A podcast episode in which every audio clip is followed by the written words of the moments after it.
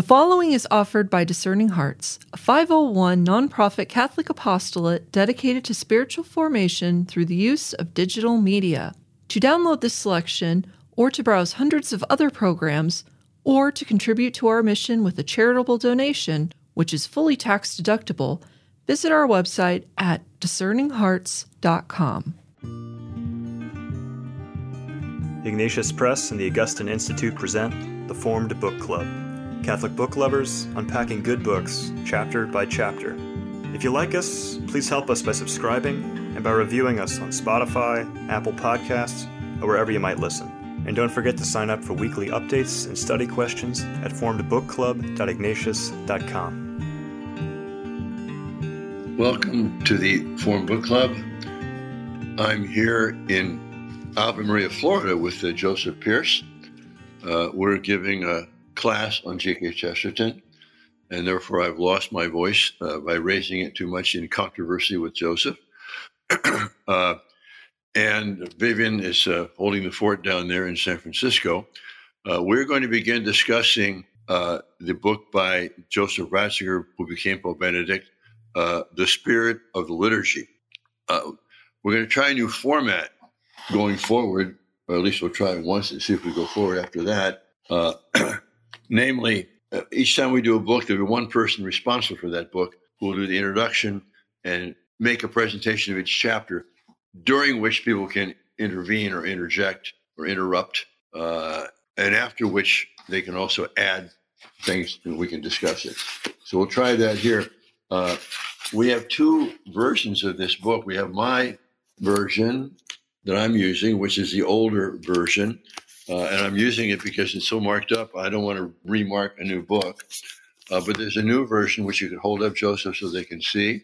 This is a new anniversary version of the Spirit Liturgy, and it has two preliminary texts, one by Cardinal Sarah and one by uh, well, Pope Benedict, you know, and Joseph wants to comment on those. I don't have them in mind, uh, so I won't comment on them. yeah. I want to give first a just a brief introduction. sure, book. absolutely. Okay. As we know, Pope Benedict has passed, has died, he's gone to his reward, and I believe he will be rewarded. and uh, this is part of his legacy, this book. And I would say it's a central part in two ways. Uh, first, it's kind of temporally central kind of his first major work was in the early 70s, Introduction to Christianity. His last major work was Jesus of Nazareth, which was in the teens or late aughts. Uh, and this book was written between 1990 and 1999. Uh, and those are the only major books he wrote, which, well, actually, even Introduction to Literature was not actually a book. It was a collection of his lectures at Tübingen in 1968 and 9, I think. Uh, uh, on the Creed, basic commentary on the Creed.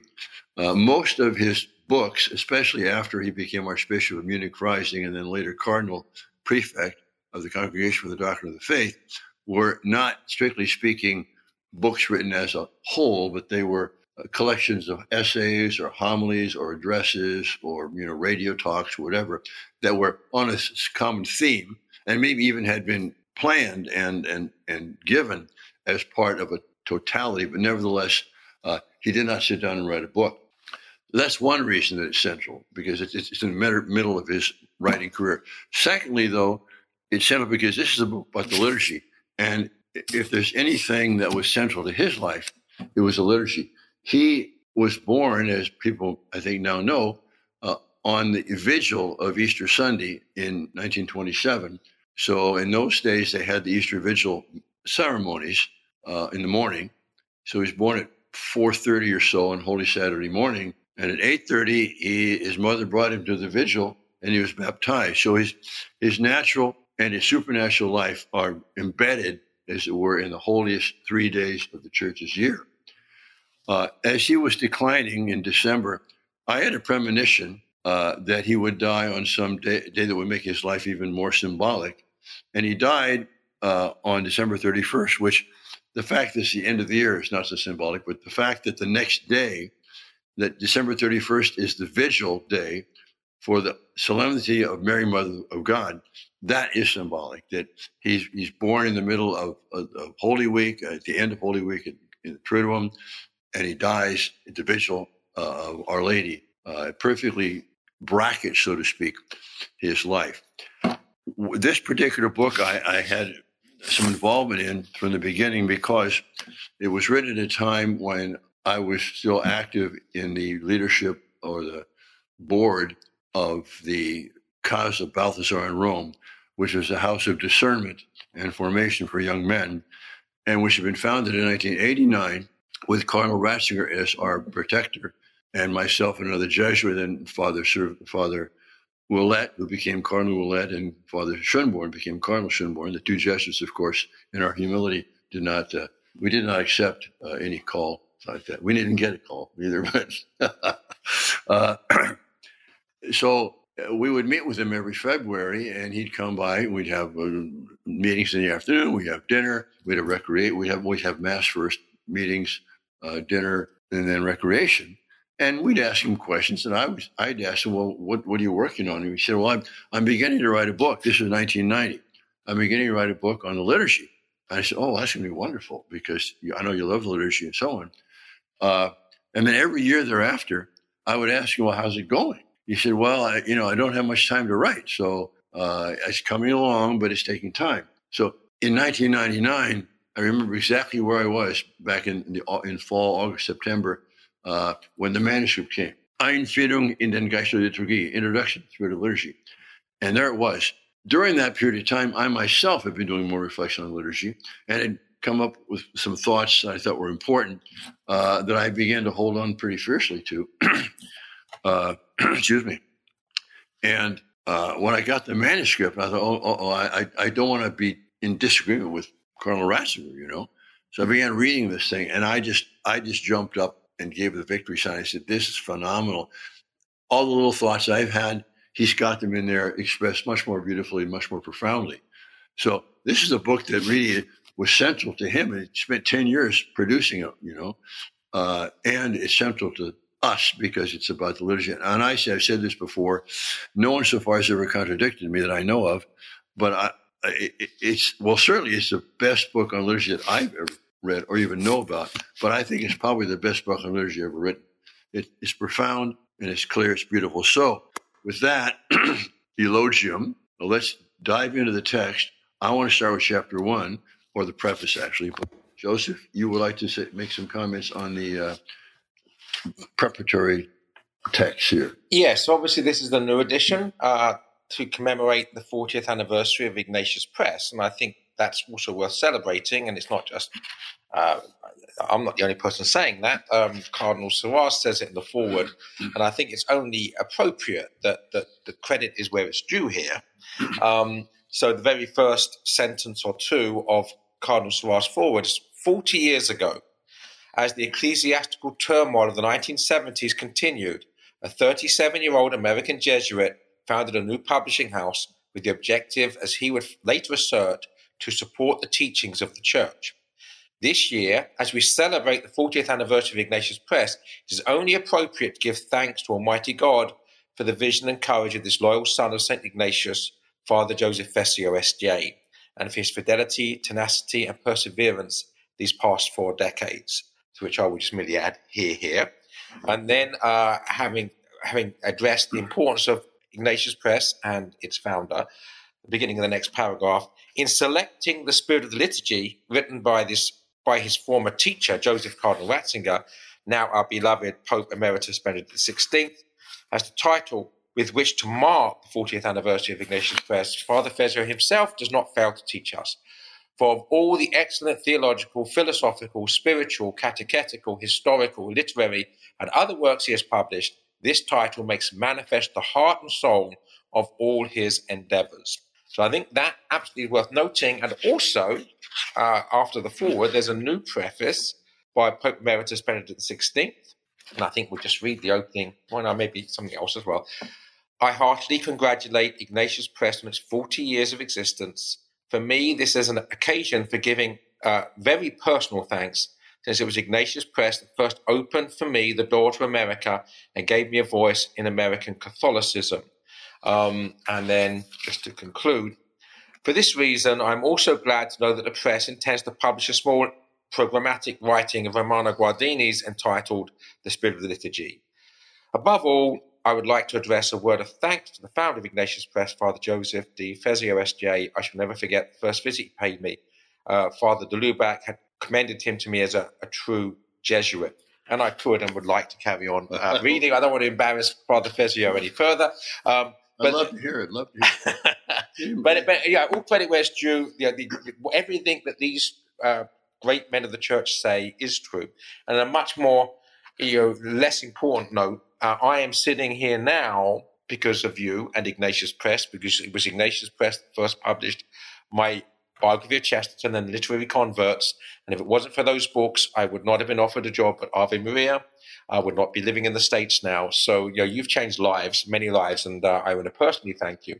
And also thank you through the words of obviously these two great eminenti of the church. And just one other thing before we start, Father, you know, I, I just want to stress this as well because thinking that some people might think that you know that, that somehow or other uh, Cardinal Ratzinger is out of step with uh, with uh, with uh, Pope Saint John Paul II.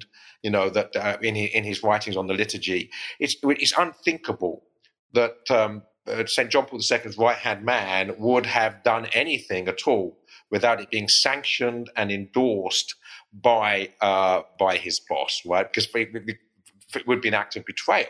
And you know, to actually write anything which is going to uh, embarrass St. John Paul II. So I'd be happy to say this is not just Pope Benedict XVI's view of the liturgy. Implicitly, the fact that he was such a close uh, colleague, the right hand man of St. John Paul II, implicitly, St. John Paul II's signing off on this as well. And they were complementary, uh, both with the I and the E in that spelling.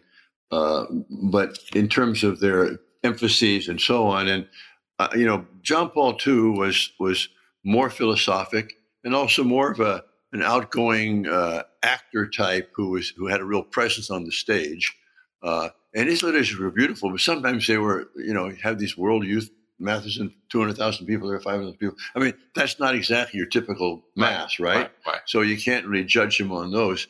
Uh, Benedict was more reflective, more interior. They're they're both charming and friendly and humor, sense of humor, wonderful. But but Benedict was more reflective and liturgically.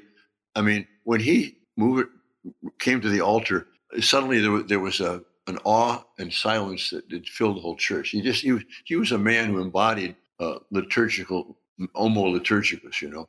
And then one little anecdote I want to put in here for the record because you you quoted that thing where he said that he's grateful to us because uh, we introduced him to the American reading public. Well, I heard this from a person who was present at this. There was a, a an audience after his election as pope, some years after that, uh, that he gave uh, to this woman who was the head of a, a, Catholic publishing company in the United States, and uh, she asked him. She said, "Well, Holy Father, why is it that you know only Ignatius Press is publishing your books?" And he said, Because when no one cared or knew about me, they published me. Wow. Very beautiful.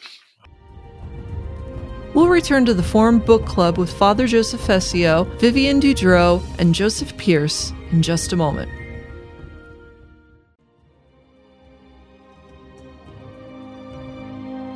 Did you know that Discerning Hearts has a free app in which you can find all your favorite Discerning Hearts programming? Father Timothy Gallagher, Dr. Anthony Lilles, Deacon James Keating, Mike Aquilina, Dr. Matthew Bunson, and so many more are found on the Discerning Hearts free app. Did you also know that you can stream Discerning Hearts programming on numerous streaming platforms such as Apple Podcasts, Google Play, iHeartRadio, Pandora, Spotify, Stitcher, TuneIn, and so many more? And did you know that Discerning Hearts also has the YouTube page? Be sure to check out all these different places where you can find discerning hearts.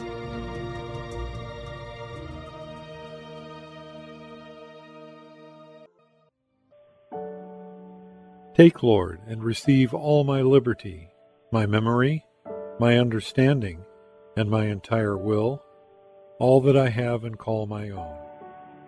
You have given all to me. To you, Lord, I return it. Everything is yours. Do with it what you will. Give me only your love and your grace. That is enough for me. Amen. Hello, my name is Deacon Omar Gutierrez, and I want to ask you to support Discerning Hearts in a special way. We, Kris McGregor, the board, and I all know that not everyone listening can help financially. We know we have listeners from all parts of the world, and we have made a commitment since the beginning to make the truths shared through Discerning Hearts totally free. So while you may not be able to contribute financially, what you can do is certainly pray, but also give us positive reviews on whatever platform you use to listen to us. If it's iTunes, Android, Stitcher, Spotify, however it is that you get these podcasts, or if you're on YouTube and you like our videos, please give us a good rating and write a review. The more good ratings and reviews we get, the higher our profile and the more listeners will discover us, listeners who may have the means to contribute in the future. Please consider rating us and writing a positive review today.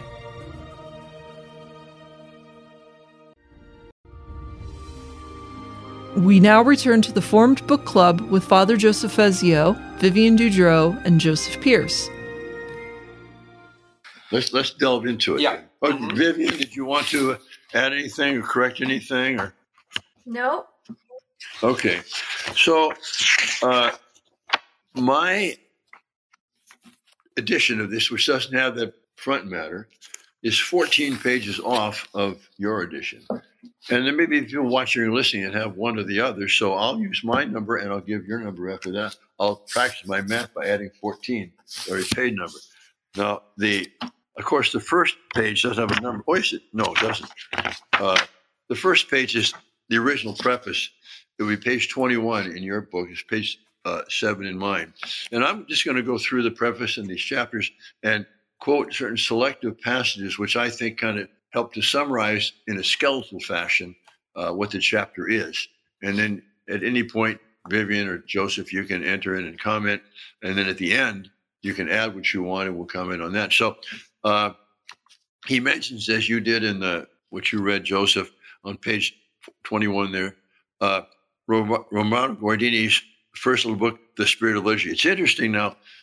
Uh, they're both called in English The Spirit of Liturgy, but Guardini's little book, which was which was a bond breaking, you know, what do they call it? A uh, Groundbreaking. groundbreaking book in liturgy during the early 20th century was called Vom Geist der Liturgie, of the Geist, Spirit of Liturgy.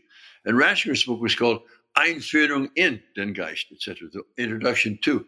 We called it the Spirit of Liturgy because we thought it was more than an introduction. We thought this is this is the Spirit of the Liturgy, you know. Uh, but he says here, about five lines down, this slim volume may rightly be said to have inaugurated, this is Guardini now, the liturgical movement, capital L, capital M, in Germany. His contribution was decisive. It helped us to rediscover the liturgy in all its beauty, hidden wealth, and time transcending grandeur, to see it as the animating center of the church, the very center of Christian life. Now, now comes a very important word. It talks about striving for a celebration which should be more substantial. Wesentliche in Germany, in German, one of Guardini's favorite words. Well, it's also one of Ratzinger's favorite words. Wesen in German means, means essence, uh, the core, the kernel, what a thing really is. Uh, and so he then says, uh, further towards the bottom of the page, what happened, you know, between the Council of Trent and early 20th century. The liturgy was rather like a fresco. It had been preserved from damage, but it had been almost completely overlaid with whitewash by later generations. On page 22, the fresco was laid bare by the liturgical movement and in a definitive way by the Second Vatican Council, which, by the way, issued as its first document, uh, Sacrosanctum Concilium on the liturgy. And the reason it could do that, it didn't do it because it was most important, although it is very important, but because the liturgical movement had been going on for decades, and there had been conferences, and there had been papers, and there had been reflections, and there had been lay people and priests and religious and, and prelates and so on involved. They already had kind of an agenda what they thought needed to be done to reinvigorate the liturgy. And so what the council did, they took all that massive reflection and, and, and research and they sifted through it and then they they made a, a kind of a summary uh, organic summary in that document which is one of the most important documents and a beautiful document of the, of the council so uh, the fresco was laid bare in a definitive way by the second vatican council for a moment its colors and figures fascinated us But since then, the fresco has been endangered by climatic conditions. He's talking about now what happened after the council. So this fresco was kind of refreshed, repristinated, but then it's been endangered by climatic conditions as well as by various restorations and reconstructions. In fact, it is threatened with destruction if the necessary steps are not taken to stop these damaging influences. So he's writing this in 1990, right? And he's saying the council was a tremendous step uh, in the right direction, but it's been obfuscated, it's been distorted, it's been sidetracked. And it is threatened with destruction, the liturgy, the fresco, the liturgy, if the necessary steps aren't taken. Of course, there must be no question of it's being covered with whitewash again. That is, he's not saying go back entirely to the Mass prior to the Council. But what is imperative is a new reverence in the way we treat it, a new understanding of its message and its reality, so the rediscovery does not become the first stage of irreparable loss. So that that's his analysis of the situation. What does he say? My purpose in writing this little book, which I now lay before the public, is to assist this renewal of understanding. It's not primarily renewal of forms or structures. Bottom of the page, if this book were to encourage in a new way something like a quote liturgical movement, close quotes, a movement around the around movement toward the liturgy and toward the right way of celebrating liturgy, inwardly and outwardly, so our inner intentions and the outward form, then the intention that inspires writing would richly fulfill. So that's his preface, which describes the situation and what he's going to do. Any additions or comments on that? Not for me. Vivian? No. All right. So you turn the page, you get to part one, and it says the essence of the liturgy. Das Wesen der Liturgie. I want to emphasize that. That word's going to come up again and again. He's going to be talking about not what's accidental, not what could be one way or the other, something which is so central that it belongs to the very being, the very nature of the liturgy. So now, chapter one, uh, page 27, uh, he starts out again. He, he was a great teacher, you know. Uh, he placed a question before you, give some different answers, and then kind of resolve the problem. So, how did you? Was ist die Liturgie? What is the liturgy? Now, he mentions that Guardini had used as an image for the liturgy the idea of play. Why play? Because when you're playing, there's no object outside the play. I'm not talking about professional football now. I'm talking about when you're dancing in the street or uh, playing marbles or something like that, or just doing hopscotch. Uh, you, are not trying to win. You're trying to express your joy. It, it, it's kind of a, a, fulfillment, a completion. It's not done for the purpose of something else. It, it's something which is done for itself. And so that that was the image that Guardini used, you know. Uh, but on page 29, the top four lines down, he says, but this analogy still lacks something, something essential. There it is. So play is all right, but it's lacking something essential. What? The idea of a life to come appears only as a vague postulate. So play is also so self contained that you're not thinking about what comes after, you know? The reference to God, without whom the quote life to come would only be a wasteland, remains quite indeterminate. I would like to suggest, therefore, a new approach, this time starting with specific biblical text. That's another thing which is characteristic of Ratzinger. Whenever he approaches a theme, I mean, I'm, it's probably universal, maybe one or two exceptions. He always goes to Scripture, you know, to find something which is a scriptural basis for the thing. And here he's going to go to something which, I mean, uh, it, as so many times I experienced when he was my teacher, I, it'd be something illuminating I never thought about before. Middle of the page, well, up above that, it says, he talks about the Exodus, which appears to have two distinct goals. The first, which is familiar to us all, is the reaching of the promised land, skipping a few lines. But we also hear repeated of another goal. God's original command to Pharaoh runs as follows Let my people go that they may serve me in the wilderness. I always thought that was a pretext. I always thought that you know Moses said that to the Pharaoh because we we we, we had to do something. We, there's a reason we're going to the desert. We're, going to worship out there. You know, I just thought that was a way of saying, okay, let us go, you know. Ratzinger, no, no, he, he sees this as as really central. So on the next page, uh, 30, but two thirds down, in all this, the issue is not the promised land. The only goal of the exit is shown to be worship, which can only take place according to God's measure and therefore eludes the rules of the game of political compromise. Israel departs not in order to be a people like all others, that is, just to have your own land. It departs in order to serve God. And then on the next page, 31, to oppose land and worship makes no sense. The land is given to the people to be a place for the worship of the true God. And we'll see, of course, in, in, in Israel, Palestine, you're going to have Jerusalem and you're going to have the temple. The very center of the life of the, of the, of the state or of the people is that temple. And down about a third of the page, uh, the land, considered just in itself, is an indeterminate good. It only becomes a true good, a real gift, a promise fulfilled when it is a place where God reigns. So he's, he's now he's seeing this, you know, the liturgy beginning and this the whole movement of the people. God releases them from their slavery, not just to get a place of their own, a land of their own, but to be formed into a people that can worship Him properly. That's beautiful idea. So page next page thirty two or wait a second, to start page. Yeah, okay. Uh, he now quotes Irenaeus, and by the way, this is an important quote because you you you hear this often. The first part, the glory of God is the living man. Uh, that is to say, when we're fully alive, a man fully alive, a person fully alive, that glorifies God. We're expressions of the radiation of His glory, and so on. And but they don't finish the sentence. But the life of man is the vision of God. So in, in Latin is Gloria Dei vivens homo, the glory of God as a living, vital man. Visio, vita hominis, but that, that vita, the life, visio Dei is is a vision of God.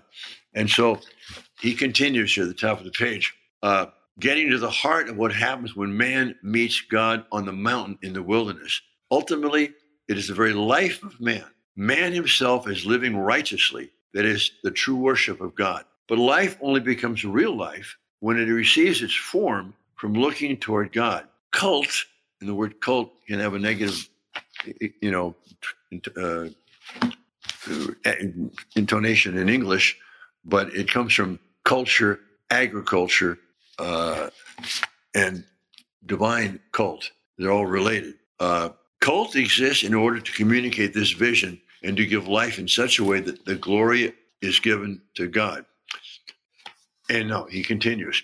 Three things are important for the question we are considering. First of all, this, in, on Sinai, the people received not only instructions about worship, but also an all-embracing rule of law and life. So he's going to he's going to make this point, which to me was, as I say, very illuminating. That the whole point of Moses up on the mountain in Sinai, speaking with God, was that God was going to give a triple rule of life how to worship, how to organize your society in a just way, and how to live ethically and morally. And the three are intertwined. Middle of the page. This brings me to my second point.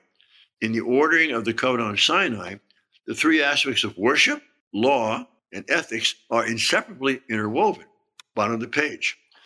We must not forget that there is essential, I emphasize that again, connection between the three orders of worship, law and ethics. Law without a foundation of morality becomes injustice. Do we see that happening?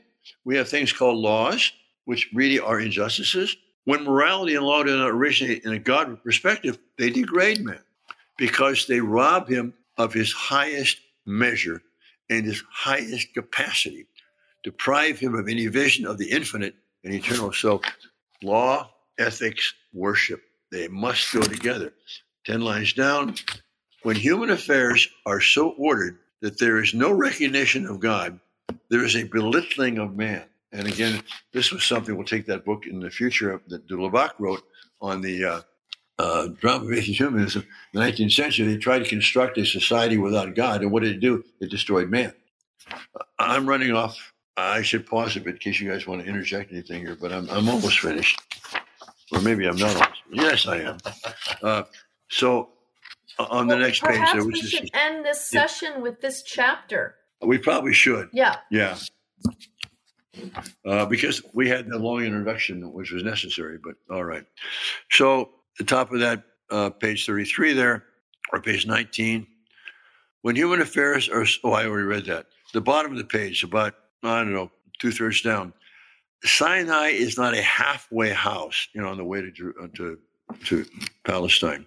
A kind of stop for refreshment on the road to what really matters. No, Sinai gives Israel, so to speak, its interior land without which the exterior one would be cheerless prospect. Israel is constant as a people through the covenant and the divine law it contains. It has received a common rule for righteous living. This and this alone is what makes the land a real gift. Sinai remains present in the promised land. When the reality of Sinai is lost, the land too is inwardly lost until finally the people are thrust into exile because they're not he has a whole section in another book about this, where because uh, Israel lost its inner land, the Sinai, the worship, they also then lost the outer land, went in exile. Uh, next page, 30, 20 or 34, bottom paragraph there. But once again, what does all this mean for a problem? First, it becomes clear that cult, seen in its true breadth and depth, goes beyond the action of the liturgy. Ultimately, it embraces the ordering of the whole of human life in Irenaeus' sense. Man becomes a glory, glory for God, puts God, so to speak, into the light, and that is what worship is, when he lives by looking toward God. On the next page, uh, four lines down. It is only, therefore, when man's relationship with God is right that all his other relationships, his relations with his fellow men, his dealings with the rest of creation, can be in good order. As we have seen, it is law is essential for freedom and community. Worship, that is the right way to relate to God, is for its part essential for law. Basically, we can now broaden the insight by taking a further step. Worship, that is the right kind of cult of relationship with God, is essential for the right kind of human existence in the world. And now, Bonamy says, we come to a final reflection. Man himself cannot simply make worship. If God does not reveal himself, man is clutching empty space. And he, this, this is a, a theme that comes back in many of his writings that after the council, there was too much of an attempt to kind of fabricate the Mass, recreate it uh, by our own efforts. And he says, you can't do that. Worship isn't made that way. Only two more pages in the chapter, top of page 34. Uh, he can reach out, man can reach out toward God in his thinking and try to feel his way towards him. But real liturgy implies that God responds and reveals how we can worship him. Bottom of the page. No, let's go to the final page there. Uh, because now there's the little the, the sour note that comes into the, to what happened in Sinai. Four lines down. This gives us a clue to the second point. The worship of the golden half calf. Because remember, after Moses is up there too long, people get get bored. They create a, golden calf, start worshiping it. The worship of the golden calf is a self-generated cult. When Moses stays away for too long, God Himself becomes inaccessible. People just fetch Him back. Worship becomes a feast that the community gives itself, a festival of self-affirmation. Instead of being worship of God, becomes a circle closed in on itself, eating, drinking, making merry. Then three lines below that, the narrative of the golden calf is a warning about any kind of self initiated and self seeking worship. I know I've read almost the whole chapter, uh, but he's so clear, hard even to comment on it, you know. Uh, it- but it's, it's it's good to restate it, you know, to to to read it out loud. So, Vivian, Joseph, Vivian. Well, it's good to end on the golden calf because the, we really have two choices before us the right worship of God or idolatry. And idolatry can creep up on you, you know? You people might not think they're being idolatrous uh, because they're innovating this or that or trying this or that. But I love it when he says, um, worship is no longer go- idolatry now. This is the bottom of R36. Worship, uh, wor- The people cannot cope with the invisible, remote, and mysterious God. This is the people in the wilderness now that Moses has led out of Egypt. They want to bring God down into their own world, into what they can see and understand. Worship is no longer going up to God, but drawing God down into one world. He must be there when he is needed, and he must be the kind of God that is needed. Man is using God. And in reality, even if it is not outwardly discernible, he is placing himself above God. That is the, you mentioned the importance of the word essence. That is the essence of idolatry. Man making himself God and make, so there you go. That's the choice. We either become idolaters or true worshipers. And thank God we have Pope Benedict to help us become true worshipers of God. Amen. I have nothing to add to that. All right. Well, I mean, I think we can summarize this, or at least take a main point out of it that uh, for him, the liturgy is not something off to the side, you know, a part of life that is in a compartment by itself, but that liturgy, and it is, it's part of a moral life and it's part of a social structure. And without the liturgy, the moral life becomes decadent and, and, and the structure becomes unjust, you know. Now, this, this is a, this, this chapter by itself demonstrates what a clear, beautiful mind he has, you know. So let's uh, let's try to do two chapters next week, chapters two and three. Yeah. All right. Got it. Thanks, everyone. God bless Thank you you, all. Father and Joseph. If you enjoyed this discussion, please help spread the word about the Formed Book Club by subscribing to the podcast and writing a review. You can sign up for weekly updates at formedbookclub.ignatius.com.